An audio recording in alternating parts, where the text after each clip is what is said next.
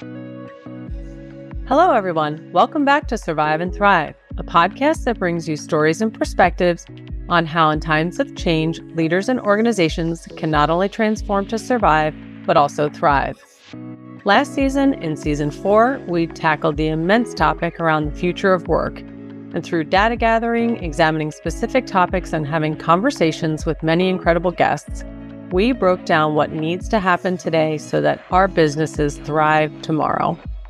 During this season, we're tackling more of some of the abstract concepts around the notion of healthy culture.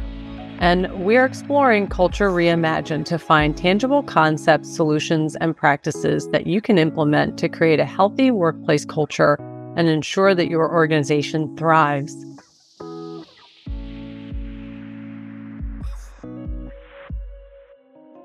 In today's episode, I want to discuss with you how to support your managers in creating a healthy workplace culture. This is essential for the overall success of the organization, and I really believe that. Managers are very critical to the entire workplace's productivity, as they have great influence both up the food chain and down the food chain. After all, managers set the tone for the entire workplace and are usually the place where employees direct their concerns as a first line of defense. Employees also look to their supervisors to nurture their professional growth.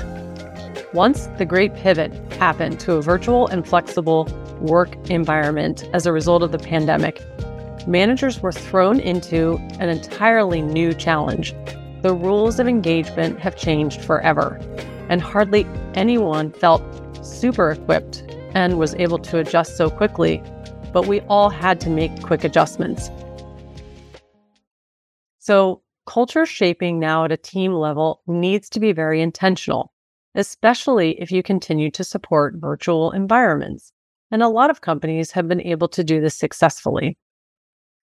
You need to be intentional about working with your employees and finding ways for them to express meaning in their work and staying ahead of rapid change. According to Gallup, only 18% of managers are well equipped to manage others. 18%. And you're leaving this entire population to lead your organization. That statistic reflects that there is definitely a lack of training out there, I believe, and a lack of investment in managers to help them in their career development and help them be good leaders of others. So, today I just want to explore some strategies that you can consider to implement in your workplace to help nurture these managers and empower them to be strong leaders in your organization, nurturing and helping others grow. So, are you prepared to bring out the very best in your managers? Do you have a vision for what the competitive advantages that they bring your company if you invest in them and invest in training them? Harvard Business Review assessed the training of over 1,700 leaders across numerous organizations and found that many became supervisors at age 30. However, those same individuals did not receive any organized training until age 42. That's incredible. That's over 10 years of being in a supervisory role where they were expected to lead other people. And maybe they didn't even have the skills to do that. And so we're not taking full advantage of those incredible leaders and unlocking their potential. It's always underestimated how much people crave the opportunity to learn and grow. We are by nature humans a curious species. We want to learn, we want to grow. And this is an opportunity to create a positive advocate for your company when you invest in learning and development experiences for your managers. It is an investment that will pay off in spades, and it shows that you have a level of respect for your leaders. If you're not considering a learning organization, then what are you considering? Send a message loud and clear to your organization that you want to create a healthy workplace culture by developing leaders and investing in your people. A Gallup study found that 50% of people who quit their jobs did so due to poor management. 50% due to poor management. And a SHRM study found that 84% of employees revealed that inadequate trained managers led to unnecessary, stressful work environments and toxic work environments. Toxic work environments are very costly and they cost companies billions. According to SHRM, high employee turnover has cost companies over 200 billion in the last 5 years. Oh, 200 billion. That's like an insane cost that companies do not need to bear the burden of if they're able to make an investment in their people and training their leaders, because that number is not nearly as high for businesses with well trained leaders in general. So, what is turnover costing your organization? We all know that feeling when somebody special chooses to leave our organization, a valued, highly valued, talented person it's heartbreaking for many people to lose that positive force within the culture and their curated knowledge that is extremely difficult to replace. So don't wait for these moments to happen. Be proactive by demonstrating your commitment to your people by adding programs that help to address the skills that somebody needs to properly lead and manage a team. Something to consider by helping your managers, in addition to training, are ways to also create a coaching rich environment. Creating a coaching rich environment is not only a, a, way to create a condition for continuous improvement, but it helps to curate trusted relationships between managers and the individuals that they lead. So there are five hallmarks in a coaching rich environment and these are factors you could literally see in action. And imagine how these might be game changers in your organization. One, having a foundation of mutual respect and positive intent. Two, two way open communication and rapport. Three, a shared commitment to improve and grow. Four, the psychological safety to challenge the status quo. And five, a curious mindset to collaborate and problem solve.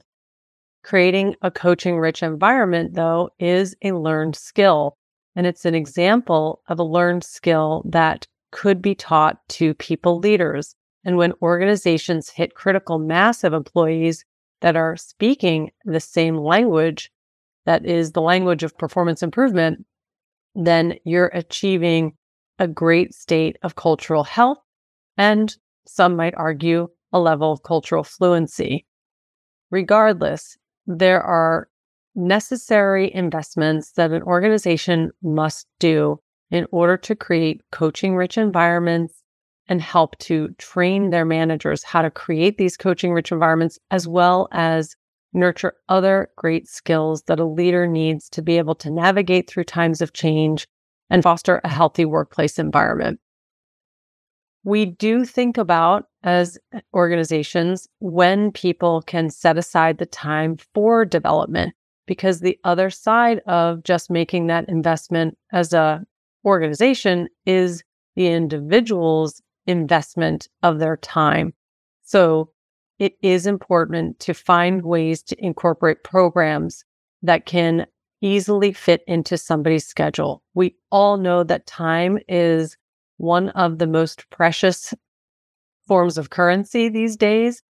Research shows that nearly everyone at every level has reached some capacity breaking points with all of the different media platforms that are distracting us. And it's just a fast pace. So, finding ways to creatively implement learning solutions are critical for the success of the program. And for example, we uh, at, at have actually created a learning program we call our Learning Lab experience that looks at very specific behavioral topics that demonstrate the characteristics of a strong leader. And we do them over a series of short consumable bites and pull that content through through facilitated coaching circles where we examine some of the behaviors together and explore what's working and what's not working. So there are several ways that an organization can consider developing programs that will fit into their people managers' fast paced schedule and also address some of the critical behaviors that not just demonstrate that somebody can be a strong people leader, but also are consistent with the values of your organization and what you want to see as part of your healthy workplace culture in the future. So I encourage you to reach out to us at hello at concinnityus.com if you are interested in hearing a little bit more about how you can create some of these tailored learning experiences that reinforce the behaviors that demonstrate a healthy, high performing workplace culture. Thank you, everyone, for tuning in this week to our uh, this episode of our Survive and Thrive podcast. Remember, we enable the conscious leader to realize positive and sustainable change. Take care.